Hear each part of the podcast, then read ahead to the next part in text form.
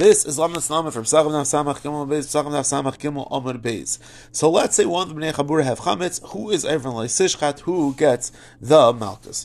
Rashi, Samach Gimel Meralf, the Ramasla Ad, writes that if one of the Bnei Chabura have Chametz, all of them are Evron Leisishchat Chametz Amzavchi, every single one of the Bnei Chabura.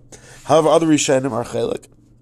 Rishonim, including Taises, Taizer Ashba, Taizer they write, and of course all the Bnei Chabura are not Ever. And in fact, even the Baal Chametz is not Aver. Who is Aver? The one that's Sheikhet, the one that's Zarek. The Lashon Pasuk is Sishchat, meaning the one that's doing the Ma'aseh Shechita.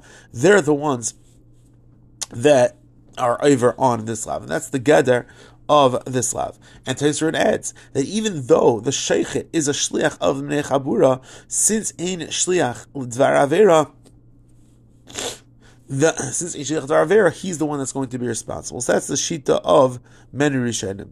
If you look at the Rambam, it's Sefer HaMitzvahs, Loisase, Kuf Tes Vav, the Chinuch Mitzvah Peitas. They write that the Lav Zishchat is talking about Shchitas Pesach, meaning during Bein Harabayim.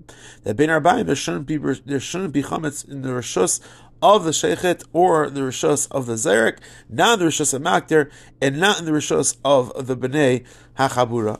And any one of those that have Chametz B'Shas, Shas on the is like a Zok Dezer Avram, Shal Shuvasim Vav Oisei, that it's mavur from the words of the Rambam.